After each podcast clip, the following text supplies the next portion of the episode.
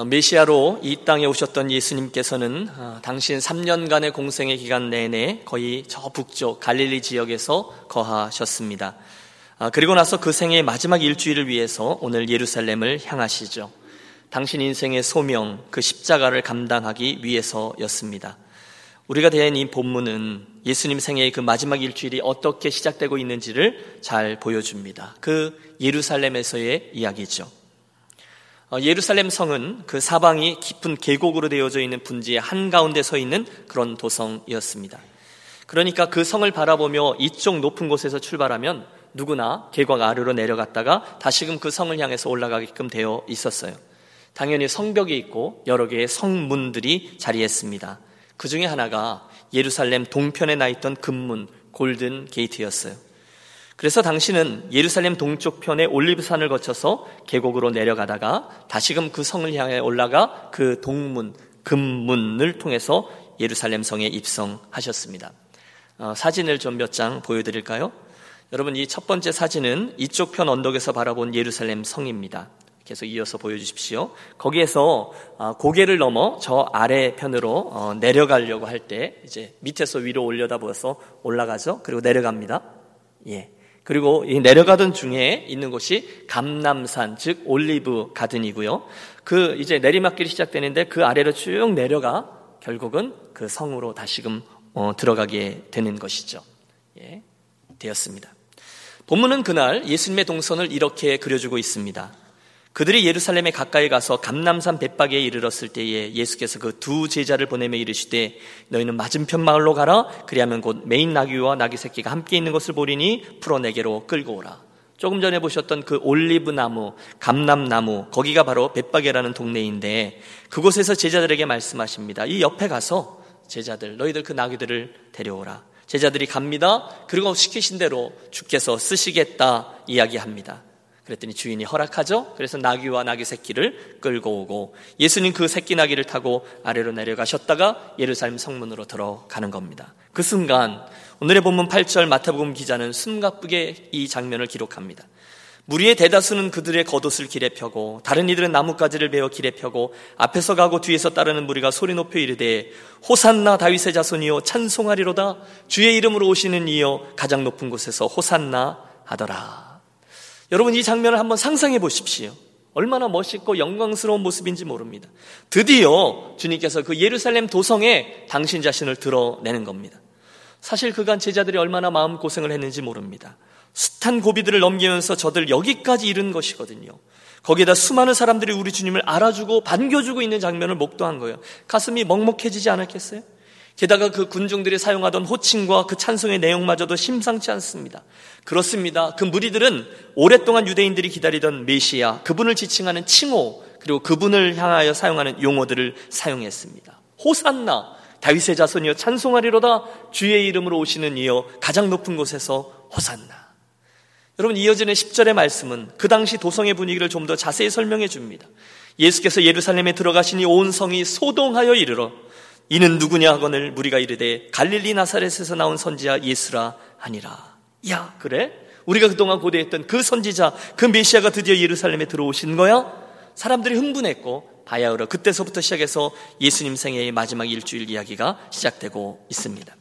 사랑하는 여러분, 저는 이 아침에 여러분과 함께 이 본문에 기록된 예수님의 그 동선을 따라가려 합니다. 그리고 눈앞에 펼쳐지고 있는 이 이야기들 통해서 무엇을 알게 되는지, 또 우리가 어떻게 반응해야 되는지를 함께 묵상하며 배우려 합니다. 자, 그날 그 예루살렘에는 어떤 일들이 벌어지고 있습니까?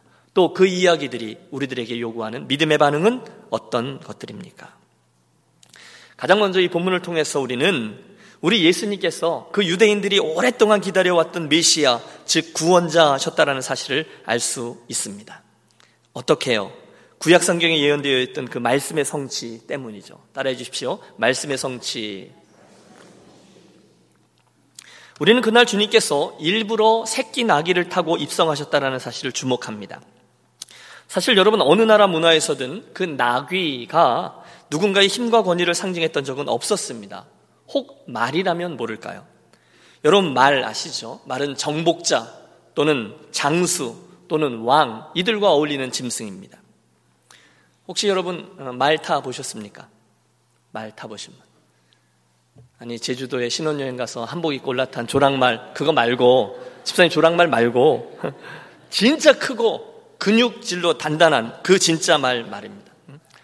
저는 타보았어요. 한 번은 그 텍사스에서 전교인 수련회를 갔는데 그 캠프장에서 아주 커다란 늠름한 말을 타고 광활한 초지, 텍사스 땅이 굉장히 넓잖아요. 막 달려갔던 적이 있습니다. 또한 번은 선교지의 중국 어, 신장의 그 위그루족한테 갔는데 우르무치였어요. 그 산 꼭대기에 있는 카작족들한테 올라가는데 그, 그 험한 산 비탈을 그 계곡을 말을 타고 올라갔던 경험이 있습니다.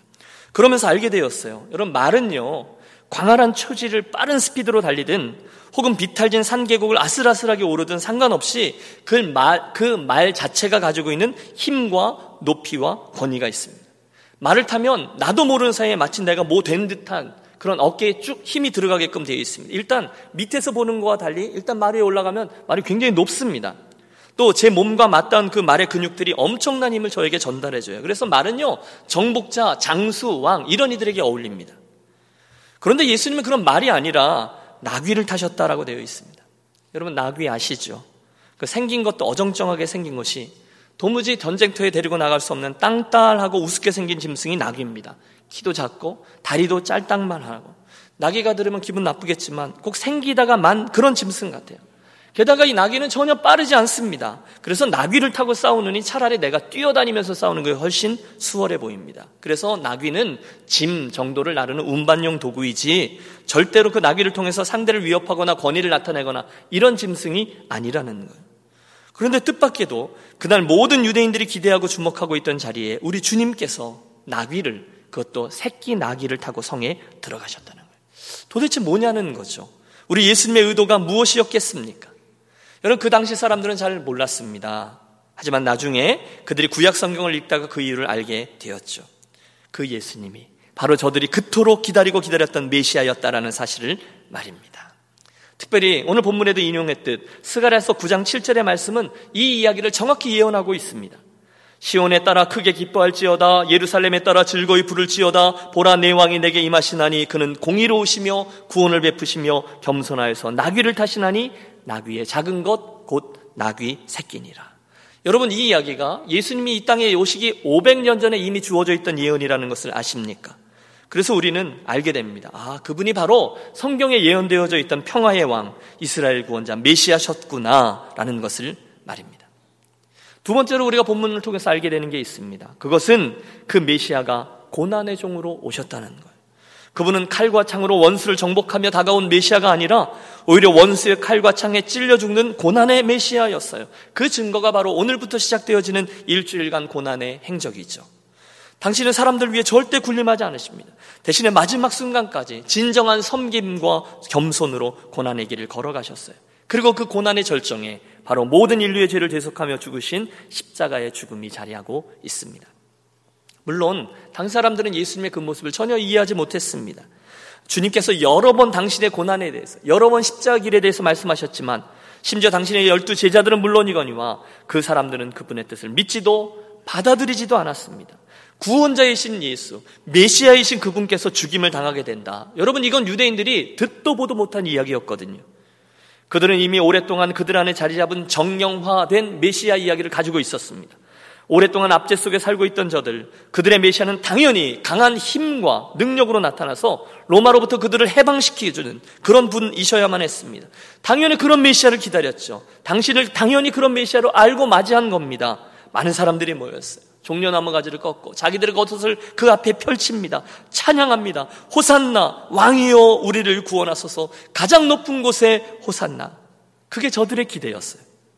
하지만 며칠 지나지 않아 예수님이 걸어가신 길과 방식은 그들을 실망시킵니다. 강한 힘이요? 아니요. 그분은 연약한 어린 양과 같이 끌려가며 겸손과 고난을 통해서 이 세상을 구원하려 하셨습니다. 그 방법이 바로 저 십자가의 방법이었던 것이죠. 맞습니다, 여러분. 예수님은 당신의 놀라운 구원 방법으로 유일한 저 십자가를 선택하셨습니다. 여러분, 눈을 들어 우리 교회에 걸려있는 이 십자가를 보십시오. 교회당 강단에 그리고 밖에 나가면 수많은 묘지에 있는 십자가, 여인들이 많이 차고 있는 반지 또 목걸이에도 십자가, 우리 주변의 많은 것들에 온통 이 십자가의 이미지가 자리합니다. 그것을 바라보며 여러분 저는 그런 질문을 해 보았습니다. 도대체 왜 십자가일까? 여러분 그런 질문 한 번도 안 해보셨으면 한번 떠올려 보십시오. 너무 친숙한 우리들의 십자가지만 여러분 그 십자가가 사실은 지긋지긋한 끔찍한 사람을 죽이는 사형틀이 아니었던가요? 다른 곳에서 택함 받은 상징들을 보세요. 유대인들은요, 자기들을 상징하기 위해서 다윗의 별, 그 멋진 상징을 차용했습니다. 불교는 아름다운 연꽃을 선택했습니다. 그런데 우리는 왜 하필이면 그렇게 무시무시한 사람을 죽이는 사형틀을 우리 기독교의 이미지로 선택한 것입니까? 이유는 한 가지. 그것은 그 십자가에서 당신께서 우리를 구원하기 위해서 유일하게 택하신 하나님의 방법이 이루어졌기 때문입니다. 할렐루야! 물론 세상 사람들은 이 십자가를 미련하다고 이야기합니다. 하지만 구원을 얻는 우리들에게 하나님의 능력이 되는 줄로 믿습니다. 우리는 그 십자가를 바라보면서 하나님의 능력과 지혜를 봐요. 우리는 이 십자가에서 하나님의 공의를 봅니다. 우리는 이 십자가에서 감당할 수 없는 하나님의 사랑을 봅니다. 예수님의 희생도 봅니다. 그곳에서 우리는 예수 그리스도의 은혜와 우리들의 죄의 문제가 말이 되지 않지만 역설적으로 조우하고 해결되는 것을 봅니다. 우리는 이 십자가를 통해서 어떻게 이 우주의 가장 아름다운 사건, 죄인 된 내가 하나님께 용납되어 구원의 은혜를 입었는지를 알게 됩니다. 하나님이 세상을 이처럼 사랑하사 독생자를 주셨으니 여러분 요한복음 3장 16절의 말씀 우리 다 압니다. 되뇌입니다. 그런데 이 십자가 앞에서 이 말씀을 되뇌어 보십시오. 어마어마한 신비로 다가옵니다. 하나님이 똑똑한 사람, 잘난 사람을 이처럼 사랑하사 독생자를 주셨으니가 아니었어요. 하나님이 죄 안 짓는 자를 이처럼 사랑하사가 아닙니다. 하나님이 유명한 사람을, 하나님이 공부 많이 한 사람을, 하나님이 돈 많은 사람을, 하나님이 신앙생활 평균 90점 이상의 사람을 이처럼 사랑하사 그러지 않으셨어요. 그냥 당신은 하나님은 이 세상을 다 사랑하셨다라고 말씀하세요. 여러분 그 사랑이 얼마나 넓은지를 되뇌어 보세요. 그분의 사랑은 온 세상을 품을 수 있을 만큼 넓어요. 이 앞에 있는 죄인 김 목사를 품을 수 있을 만큼 넓어요. 여러분을 포함할 수 있을 만큼 넓어요. 그게 하나님의 사랑이에요. 이 세상을 이처럼 사랑하사. 똑똑하지 못하면 대학 못 갑니다. 능력이 없으면 직장에서 잘립니다. 성격이 조금 별나면 누구에게인가 따돌림을 당합니다. 하지만 여러분, 우리 하나님은 한 번도 그러지 않으시고 넉넉한 당신의 품 안에 저와 여러분들을 품어 주셨습니다. 다시 들어보세요. 하나님이 세상을 이처럼 사랑하사 그래서 우리는 이를 은혜라고 부르는 겁니다. 혹시나 여러분 기억하십시오. 저와 여러분은 하나님의 시선 앞에 모두들 죄인이었습니다. 믿습니까? 인정하십니까? 여러분 절대로 교만하지 마십시오. 교만은 이 은혜 앞에 설 자리가 없습니다. 모든 사람이 죄를 범하였으며 하나님의 영광에 이르지 못하더니 그리고 마침표입니다. 거기에 죄가 끼어 있어요. 공부 많이 한 사람, 돈 많은 사람, 건강한 사람, 유명한 사람 하나도 필요 없어요. 모든 사람이 죄를 범하였으니 그 사람 그 사람이 똑같아요. 하나님의 영광에 이르지 못하고 절망 가운데 있습니다. 중간중간에 깜짝 놀랍니다. 예수께서 절규하셨잖아요. 엘리 엘리 라마사 막다니 어찌하여 나를 버리시나이까 하나님 아버지 당연히 그렇죠. 예수님은 영원 전부터 영원까지 단 한 번도 그 하나님으로부터 버림을 당해 본 적이 없어요. 단 한 번도 하나님으로부터 저주를 받고 멸망으로 떨쳐진 적이 없어요. 그런데 그렇게 떨쳐질 만큼 저와 여러분의 죄악은 대단했다는 우리가 어디서 고개를 들겠어요? 우리가 어디서 손을 들겠어요? 우리는 모두 다 죄인입니다. 그게 우리들의 운명 한순간 거기에 놀라운 하나님의 구원 방법 십자가가 열리게 된 거죠. 그러므로 고난 주간의 아침 예수님의 예루살렘 입성하는 그 장면에서 우리 분명히 기억합니다. 그분은 나를 위해 이 땅에 오신 구원자이십니다. 그분은 고난의 종으로 오셨습니다. 그리고 그 십자가만이 하나님의 우리의 구원을 위해 택하신 유일한 구원 방법입니다. 오늘 설교의 두 번째 포인트는 그렇다면 그 장면을 바라보면서 우리가 어떻게 반응해야 하겠습니까? 라는 거죠. 오늘 본문 마태복음 21장의 말씀을 대하면서 우리가 행해야 될 일은 과연 무엇입니까? 그것은 이겁니다. 여러분, 제 소원은 우리가 예수님의 예루살렘에 입성하는 이 장면을 바라보면서 단순히 그 storyline을 따라가며 그 이야기를 understand하고 지적으로 동의하고 그게 아니라 이 속에서 일어나고 있는 일들을 우리 각자의 삶에 personalize, 나의 이야기로 삼게 되어지시기를 소원합니다. 우리 주님의 입성을 그 예루살렘 입성을 2000년 전에 있었던 그 스토리로 끝내면 안 된다는 거예요. 그걸 오히려 오늘 내 삶에 실제적으로 일어나는 일로 만들고자 노력하자는 거예요. 어떻게 해요? 우선 여러분 오늘 저와 여러분이 그날의 예루살렘에 되기로 하겠습니다. 그래서 우리의 주님을 내게로 입성하시도록 그분을 초대하고 싶습니다. 주님 십자가를 지기 위해서 예루살렘에 입성하신 본 사건이 오늘 내 삶에도 동일하게 일어나게 하여 주시옵소서. 주님 오늘 제 삶에 다시금 입성하여 주옵소서. 주님 오늘 제 가정에 다시금 주인으로 자리해 주십시오. 우리 교회에 입성하여 주옵소서. 아멘 할 때까지 처음부터 다시 하겠습니다. 주님 오늘 제 인생에 주님께서 입성하여 주옵소서. 하나님 저의 가정에 주님께서 다시금 들어와 주옵소서. 우리 유니온 교회에 주님께서 주인 된 자리로 들어와 주시옵소서. 간구할 때 간절히 구할 때 오늘 우리들의 인생 안으로 주님 들어와 주실 줄로 믿습니다. 볼지어다 내가 문 밖에 서서 두드리노니 누구든지 내 음성을 듣고 문을 열면 내가 그에게로 들어가 그와 더불어 먹고 그는 나로 더불어 먹으리라. 여러분 이 말씀은 예수를 믿지 않는 이들에게 내가 문 두드리노니 문을 열어라라는 말씀이 아니었어요. 이 말씀은 이미 예수를 주로 믿고 잘 믿는다 생각했던 교회의 성도들에게 주신 말씀이에요. 그들도 예수님이 문 밖에 서 있도록 얼마든지 하실 수 있다는 거예요. 그러므로 우리가 깨어 경성하여 구합니다. 주님, 제 마음에, 제 가정에, 제 일터에, 제 교회에, 이 열방에 주님 다시 한번 입성하여 주옵소서. 이번 한 주간 우리 간절히 구하면서 나아가겠습니다. 두 번째로 주님의 입성을, 입성을 준비하기 위해서 우리가 할 일이 있는데 그것은 그날 그 사람처럼 주님의 들어오심을 정말로 고대하며 기대하며 나아가고 경배하자는 거예요. 우리가 마태복음의 말씀을 읽었지만 사실 다른 복음서들까지 입체적으로 살피면 그날 제자들과 무리들이 했던 일은 이렇게 정리돼요. 우선 그들은 아직 누구도 타보지 아니하는 나귀 새끼를 가져다 드렸습니다. 주가 쓰시겠다 하라. 여러분 제가 여러 번 말씀드렸어요. 그리고 나서 그 나귀를 풀어왔다는 거죠. 사랑하는 여러분, 혹시 오늘 저와 여러분의 인생에 이렇게 저렇게 묶여져 있는 부분들이 있다면 여러분 이번 주간에 우리 믿음으로 함께 선포하겠습니다. 나의 영광과 나의 유익이 아니라 주님, 이거 주님 거잖아요. 주님의 영광을 위해 사용할 테니 주님 풀어 주옵소서. 그래서 선포하십시오. 주가 쓰시겠다 하라. 해볼까요? 주가 쓰시겠다 하라. 예. 그리고는 그분께 사용되기 위해서 생각하지도 못했던 방법으로 풀어내는 역사를 체험하는 한 주간이 되시기를 축원합니다. 또 그들은 자신의 겉옷을 벗어서 주님의 가실 길에 깝니다. 여러분 이스라엘 사람들에게 있어서 겉옷은 우리 한국의 옛날 두루마기 같은 거죠. 낮에는 예복으로 입고 밤에는 추울 때 그것을 덮고 이불처럼 사용합니다. 누구에게나 한 벌밖에 없는 귀중한 거예요. 그런데 그 예복을 벗어 주님, 특별히 그 나귀의 발 앞에 깔아 놓았다는 거죠. 겸손이고 순종입니다. 또 그들은 종려나무 가지를 흔들고 찬송합니다. 호산나 찬송하리로다 주의 이름으로 오시는 이여 찬송하리로다. 누가복음의 기록은 더 극적이에요. 기뻐하며 큰 소리로 하나님을 찬양하여 가로되 찬송하리로다 주의 이름으로 오시는 왕이요 하늘에는 평화요 가장 높은 곳에는 영광이로다. 여러분 우리 그 누가복음 앞으로 들어가 보시죠. 우리 주님을 기쁨으로 맞이하는 저들 무리 속에 함께 서시기를 권해요. 여러분 이번 주간에 우리 그분을 다시금 왕으로 맞이하자는 거예요. 찬양하자는 거예요. 그분을 선포하자는 거예요. 이번 주간에 우리는 매일같이 하나님의 은혜를 사모하며 집회로 모일 예정입니다. 여러분 좀 나아오십시오.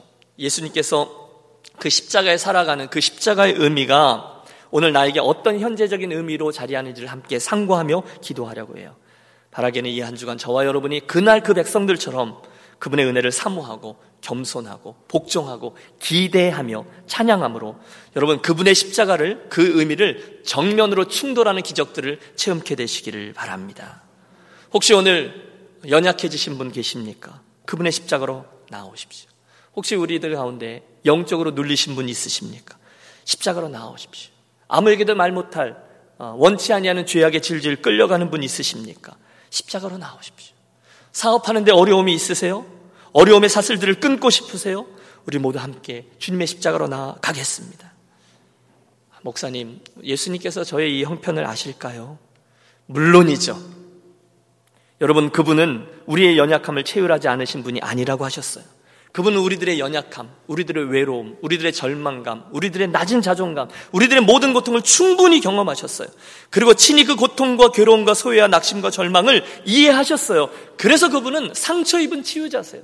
나의 마음을 내려놓으면 다 공감하신다는 거예요. 그러므로 이제 이런 저런 이유들을 다 뒤로하고 이번 주간 우리 함께 그분의 십자가 앞으로 나아가기를 원합니다. 주께서 특별히 이번 주간의 집회를 통해서 저와 여러분의 약한 것과 악한 것과 모난 것과 부족한 것과 이 모든 것들을 치유하시고 당신 십자가의 은혜로 우리를 덮으셔서 또 한 번 회복시키는 은혜가 있기를 간절히 소원합니다. 여러분 어린아이의 마음으로 나아가겠습니다. 하지만 한 가지 유념하실 것은요. 그렇듯 우리가 주님 앞으로 나아가실 때 여러분 저와 삶의 무게 중심을 나에게 두지 아니하고 주님께 두며 나아가도록 하겠습니다. 무엇을 말씀하시든지 순종하겠습니다. 그렇게 결단하며 나가자는 거예요. 여러분 주께서 우리에게 성령 충만을 주시는 방법이 간절히 구할 때 그리고 성령 충만함을 주셨을 때 내가 무엇을 원하든 하나님께서 원하든 순종하기로 그 태도가 되어 있을 때 성령 충만을 주신다 하셨거든요. 똑같습니다. 내가 구하는 은혜를 기대하며 나오시지만 나오시지만 한 가지 더 주님이 주시려고 하는 은혜를 또한 기대하면서 나오시라는 거예요. 여러분 그날 생각해 보십시오. 수많은 무리들이 예수님의 메시아됨을 기뻐하고 환호했잖아요. 아니 찬송했잖아요.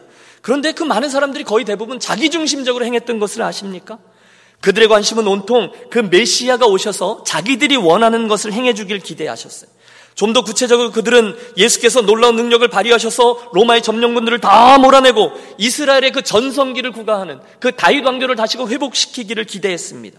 심지어 예수님 옆에 있었던 그 열두 제자들도 똑같은 걸 기대했어요. 아니 예수님의 수제자라고 여겨졌던 야고보와 요한마저도 하나는 주의 우편에 하나는 주의 좌편에 앉게 해달라고 자리 청탁까지 했습니다. 그러나 보세요. 결국 그들의 바램과는 전혀 다른 일이 펼쳐졌습니다. 다시 말하면 그들이 원하는 것이 아니라 주님이 원하시는 것이 주어졌고 이루어졌다는 거예요. 당신은 사람들이 기대하던 군사 구태타는커녕 연약한 양이 사로잡혀가듯 무기력하게 잡혀가십니다. 모욕당하십니다. 매를 맞으셨습니다. 여러분 침뱉음 당해 보셨습니까? 따귀 맞아 보셨습니까? 망치질 십자가 여러분 하나하나 입에 담기에도 버거운 그 모든 일을 묵묵히 걸어가셨습니다. 그러니 사람들이 실망하죠. 아니 그들은 예수께서 자신들의 기대를 저버렸다는 사실로 인해 화를 내며 닷새 밖에 지나지 않았는데 완전히 다른 사람들로 바뀝니다. 예수를 십자가에 못 박으라. 예수를 십자가에 못 박으라. 그를 못 박지 아니하면 당신은 가이사의 충신이 아닙니다. 빌라도가 말합니다. 그가 무슨 죄를 지었는가? 나는 그를 사형시킬 죄를 찾지 못하였다. 그러나 군중들은 막무가 됩니다. 예수를 십자가에 못 박으소서 그를 십자가에 못 박으라. 여러분, 그날 사람들은 메시아를 기다렸습니다. 알아보았습니다. 환영했습니다. 찬송까지 했습니다. 하지만 실제로 그들이 원했던 것은 그 메시아가 자기들이 원하는 것을 해주길 원했다는 거예요. 그러나 잊지 마십시오. 더 중요한 것이 하나 있는데 그것은 주님께서 그들을 위해서 더 중요한 것, 가장 중요한 것을 주기 원하셨다는 사실이에요. 여러분 제가 드리는 말씀을 이해하셨죠? 불행하게도 그들은 예수님이 주려고 한 가장 중요한 것에 관심이 없었습니다. 주님은 그들의 인생에 가장 중요한 십자가 놀라운 구원의 길을 주려 하지만 사람들은 그건 말고요. 내가 원하는 것이요. 라고 역정을 내었습니다. 사랑하는 여러분, 오늘 저와 여러분은 어떠합니까? 오늘 그 예수님의 예루살렘 일성을 함께 따라가면서 우리 각자도 우리가 바라는 것들이 있을 거예요. 우리도 그들과 함께 주님의 이름을 부르잖아요. 우리도 그분의 이름을 찬양하잖아요. 그런데 이걸 아십시오. 혹시 그 순간 내가 구하는 것과 그분이 내게 주시려고 하는 것이 다를 수도 있다라는 사실을 말입니다. 자문해 보십시오. 오늘 나는 주님께 무엇을 구하고 있습니까? 이런 질문은 어떻습니까? 오늘 주님은 오늘의 나에게 무엇을 해주기를 원하실까? 물론 저는 믿습니다. 우리 하나님은 참 좋으신 아버지이시기 때문에 가장 좋은 것을 예비하셨다가 허락해 주시는 하늘 아버지라는 사실을 믿습니다. 구원한 자에게 가장 좋은 것으로 주시는 분이라는 사실을 믿습니다. 저는 분명히 믿어요. 그러나 혹시 주님이 한 걸음 더 나가실 수도 있다는 것을 또한 압니다. 그분은 때때로 내가 원하는 것을 주시지 않을 수도 있습니다. 왜? 더 좋은 것, 더 다른 것을 통해서 나에게 주기 원하는 것이 있으시기 때문이죠. 다만 나의 눈이 어두워서 그게 더 좋다는 것, 나에게 가장 중요하고 가장 필요하다라는 것을 보지 못할 뿐이지 주님은 내가 원하는 것보다 당신이 원하시는 것을 주실 수 있다는 거예요. 사랑하는 여러분, 그걸 인정하시는 성숙한 그리스도인이 되시기를 권합니다. 우리는 이 말씀을 믿어요. 하나님을 사랑하는 자, 곧 그 뜻대로 부르심을 입은 자들에게는 그 다음은요 모든 것이 합력하여 선을 이루느니라. 믿습니까? 믿습니까? 그렇다면 이번 주간에 저와 여러분이 해야 할 일은 자명합니다. 그것은 우리들의 눈이 열려 주의 기이하신 뜻과 주께서 행하시는 놀라운 일을 보고 느끼고 또 그 은혜를 누리는 것입니다. 물론 우리가 기대함으로 우리의 필요를 함께 구하는 것이 맞지만 동시에 겸손함으로 주님께서 내게 다른 것을 주실 수 있다는 점을 기억하며 우리 한 주간 기도하겠습니다. 때때로 우리는 미련해서 주님 그거 말고요. 그렇게 말할 때도 있어요. 그러나 저는 믿습니다. 그분이 그걸 주시면서 나에게 가장 좋은 것으로 주신 것이다라는 사실을 말입니다. 곧 알게 될 거예요. 그러므로 여러분 이번 주간에 주 앞에 나오실 때 기대하는 마음으로 나오셨으면 좋겠어요. 주께서 주실 많은 은혜를 내가 구하는 것이든 또는 그분께서 주시길 원하는 것이든 반드시 가장 좋은 것으로 주신다라는 사실을 믿고 나오십시오. 눈을 크게 뜨세요. 그분께서 가장 선한 것들로 저와 여러분의 인생을 채워주실 줄로 믿습니다. 오늘이 고난주간인데요. 그래서 오늘 저는 이 고난주간 설교의 마지막 포인트를 혹시 오늘 우리 교회 가족들 가운데 현재형의 고난의 한가운데를 통과하시는 분들을 위해서 준비했습니다. 요즘 우리 교회 식구들 가운데 가족들 가운데 누군가가 또는 본인이 건강의 문제로 인해서 너무너무 힘들어 하시는 가정들 여럿 계십니다. 또 하시는 일들이 본인의 뜻대로 잘 진행되지 않아서 어려워하시는 것들도 압니다. 또 영적으로도 마찬가지도 이런저런 이유로 영혼이 신음하고 하나님에 대해서 삐지고 이러저러한 상처 때문에 자괴감 속에서 기쁨 없이 이 길을 가시는 분도 계실 줄 압니다. 곤고하죠. 여러분 외롭습니다. 그런데 여러분 그게 고난 아니겠어요? 누가 우리가 그런 고난을 좋아하겠어요? 그런데 분명한 것은 하나님은 종종 당신의 뜻 가운데 우리에게 그런 고난의 여정들을 허락하시더라는 거예요. 심지어 예수님도 그러셨잖아요. 그래서 몇 가지로 성경적인 해답을 찾아봅니다. 가장 먼저 하나님은 이 고난의 과정을 통해서 나를 당신께로 더 가까이 나아가기를 원하시는 걸 봅니다. 여러분 믿습니까? 오카는 목사님이 쓴 고통에는 뜻이 있다라는 설교집에 보면 그래서 그분은 이 고난을요 변장된 축복이라 불러요. 같이 해보실까요? 변장된 축복. 맞죠? 우리 교회 식구들 어려운 분들 신방하면요 꼭 이렇게 말씀하십니다. 아이 목사님 기도밖에 할 수 있는 일이 없네요. 아마 하나님이 우리로 더 매달리게 하시려고, 아마 하나님이 우리로 더 기도하게 하시려고 하는 것 같아요. 정확히 맞습니다. 하나님은 당신의 인생, 당신의 섭리 가운데 우리들의 인생 속에 더 깊은 은혜를 주시려고 고난을 허락하시죠. 그리고 그 여정 속에 우리를 당신께로 더 가까이 나아가도록 불러 주십니다. 그래서 C.S. 루이스의 말처럼 고난은 우리들의 귀에 대고 말씀하시는 하나님의 확성기 마이크다. 더 크게 말씀하시는 그 말씀이 정확히 맞습니다.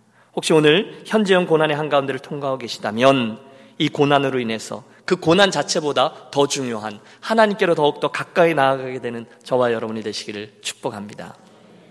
둘째, 하나님은 종종 이 고난을 통해서 저와 여러분을 성숙한 자리로 이끄신다는 점도 기억하고 싶습니다.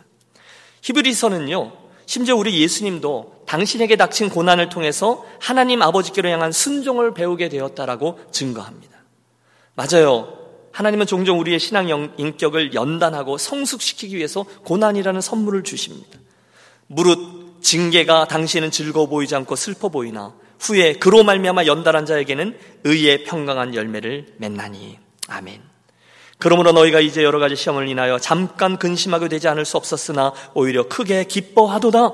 너희 믿음의 시련이 불로 연단하여도 없어질 금보다 더 귀하여 예수 그리스도의 나타나실 때에 칭찬과 영광과 존귀를 얻게 하려 함이라. 아멘. 요즘 우리가 믿음의 여정 그 시리즈 설교를 통해서 출애굽기 말씀을 살피고 있는데요.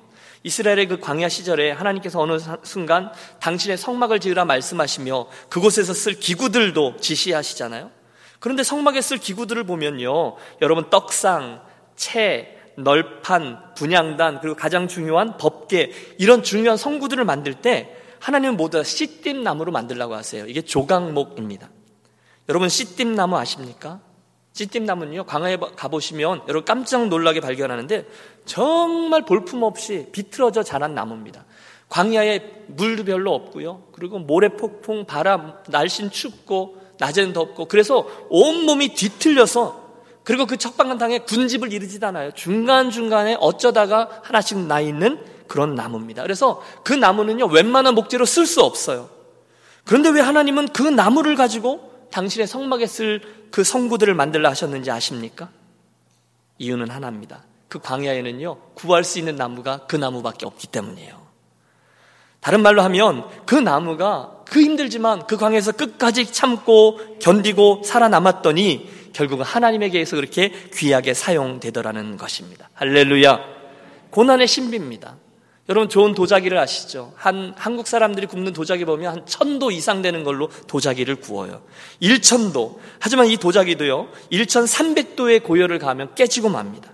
하지만 1500도의 고열 속에서 태어난 도자기는요, 1000도쯤은 아무렇지도 않아요. 1300도쯤도 넉넉히 이겨냅니다. 그렇다면 오늘 저와 여러분이 통과하는 이 용광로 잘 통과하고 계신다면 용기를 내십시오. 이 고난을 조금만 더 인내하며 감당하십시오. 그러면 이후에 1500도를 통과했기 때문에 1000도 또는 1300도 정도의 고난이 주어지더라도 넉넉히 그것을 감당할 수 있는 믿음의 그릇이 될 줄로 믿습니다. 고난은 우리를 성숙하게 해줘요.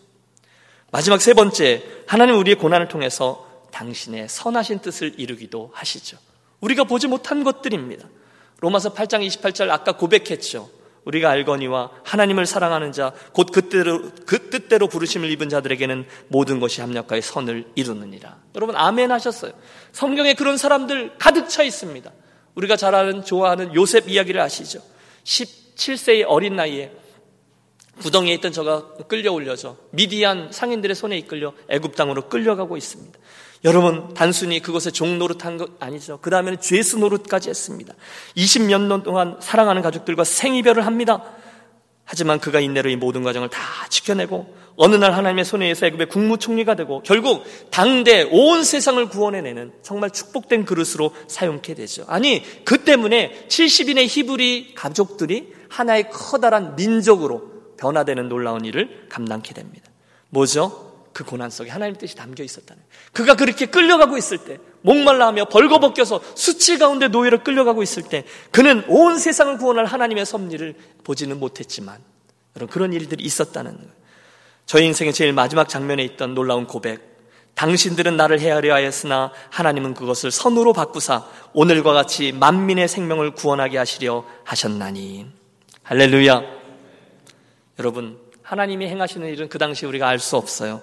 그러나 믿음의 싸움을 하는 거죠. 그 당시는 모르지만 결국은 하나님의 손 아래에 있을 때 끝까지 믿음을 지키며 인내하면 우리는 결국 하나님의 역사 속에서 그 고난이 어떻게 존귀한 역사로 사용되는지를 목도하고 체험케 됩니다. 목사님 한 분이 그 탄광촌에서 사역하는데 그 광산에 매몰 되어 어, 죽음을 맞게 된 그 죽은 광부들의 장례를 준비하는데 도저히 여러분 이해할 수 없는 죽음을 맞은 이들의 장례를 집전하는 게 얼마나 어려운 일인지 모릅니다. 그 가족들을 유가족들을 위로할 방법을 찾을 수가 없더라는 거예요. 고민하고 고민하며 성경책을 이리 돌리고 저리 돌리고 하다가 그만 그 성경책 속에 끼워져 있던 책갈피 하나를 보게 되셨대요. 그 책갈피는 뜨개질로 이렇게 뜬 그 책갈피였는데 그 앞면에 보니 God is love 하나님은 사랑이시라 이렇게 쓰여져 있었습니다. 어, 그런가 보다 하고 넘겼는데 그 책갈피의 뒷면을 보다가 이분이 깜짝 놀라신 거죠. 왜냐하면 이쪽은 글씨지만 그 뒤쪽은 그 글씨를 만들기 위해서 이렇게 저렇게 뜨개질을 했기 때문에 이렇게 저렇게 얽힌 실들의 묶음이 많이 자리하고 있더라는 거예요. 목사님 무릎을 칩니다. 그래, 우리가 살아가고 있는 이 세상은 뜨개질로 만든 책갈피의 반대쪽과 같이 이리저리 얽혀 있고 그래서 그게 뭔지 도저히 이해할 수 없지만 그 앞면을 보면 하나님은 사랑이시라 선명한 그분의 글씨가 자리하고 있지. 그 깨달음을 가지고 유가족들을 위로하며 설교했더니 큰 은혜가 임했다라는 간증입니다. 오늘 우리 유년 가족들 중에 현정의 고난을 통과하고 계신 분들 잘 들어주십시오. 혹시 오늘 우리들의 인생에 그런 고난과 시험거리들로 인한 실타래들이 얽혀 있을 수 있어요. 하지만 그 뒤를 돌려보세요. 틀림없습니다. God is love. 하나님은 사랑이시라 나를 향한 그분의 선명한 사랑이 자리하고 있을 것입니다. 사랑하는 여러분, 이 종료주일, 이 고난주일의 아침에 예루살렘으로 입성하시는 그 주님의 동선을 추적하며 우리 깨닫습니다. 그분은 바로 나를 위해 오신 구원자 메시아이십니다. 그분은 평화의 왕으로 고난의 왕으로 와 주셨습니다. 그리고 결국 당신의 십자가를 통해 우리를 구원하셨습니다. 그걸 봐요. 그리고 나서 이번 한 주간 그분을 우리들의 인생의 장에 초대하겠습니다. 주여 내 인생에 다시 한번 입성하여 주옵소서. 잠잠히 그분의 행하신 일을 보며 찬양하고 경배하되 내가 원하는 것만 구하는 것이 아니라 그분께서 주시기 원하는 것들을 믿음의 눈으로 바라볼 수 있도록 여러분 믿음으로 나아가겠습니다. 고난 때문에 우리는 주님께로 더 가까이 나아가게 된다라는 말씀을 드렸죠. 고난은 저와 여러분을 성숙하게 할 겁니다. 고난은 그 고난을 통해서 당신은 내가 미처 알지 못했던 당신의 선한 뜻을 이루어내게 할 겁니다. 고난은 우리를 더욱더 성숙한 그리스도인이 되게 할 겁니다. 이번 한 주간 우리 어, 매일매일 저녁마다 모이겠습니다. 십자가와 그리스도인의 현재라는 주제가 말해주듯이 그분의 십자가 메시지가 오늘 나의 현재에 어떻게 들리는지를 묵상하고 기도하며 나아가겠습니다. 여러분, 기대하며 나와 주시기를 바랍니다. 그분께서 그런 사모함을 가지고 나오시는 분들에게 당신의 신비한 비밀들을 열어보여 주실 겁니다. 그 놀라운 일들을 함께 체험하고 간증하고 증거하는 저와 여러분의 2017년 고난주간이 되시기를 주의 이름으로 축원합니다. 기도하겠습니다. 우리를 사랑하시되 죽기까지 십자가의 길을 통해서 사랑해 주신 하나님 아버지 종료주일 고난주일을 맞이해서 사랑하는 우리 유년교회 성도들의 삶에 그 놀라운 십자가의 은혜와 사랑이 충만히 임하게 하여 주시옵소서. 예루살렘에 입성하시는 주님을 보고 우리로 필요한 것을 알게 하시고 바르게 반응하게 하시되 주님의 고난을 잠잠히 묵상하며 오늘 내게 있는 현재적인 고난의 의미와 신비를 알고 그것들을 능히 극복해내는 복된 성도들 우리 모두 되게 하여 주옵소서. 특별히 한 주간 우리가 특별 기도회로 모일 때 하나님 사모하는 마음을 부어주시고 진리를 듣고 깨닫게 하시며 그 진리를 내 삶으로 가져갈 때 우리 각자에게 영혼이 뛰노는 기쁨을 허락해 주시며 하나님이 주시는 내가 기대하지 못한 놀라운 은혜들로 가득 채워지는 복된 한 주간 되게 하여 주옵소서 주 예수 그리스도 이름으로 기도하옵나이다. 아멘. 우리 함께 일어나셔서 결단의 찬양 함께 하겠습니다.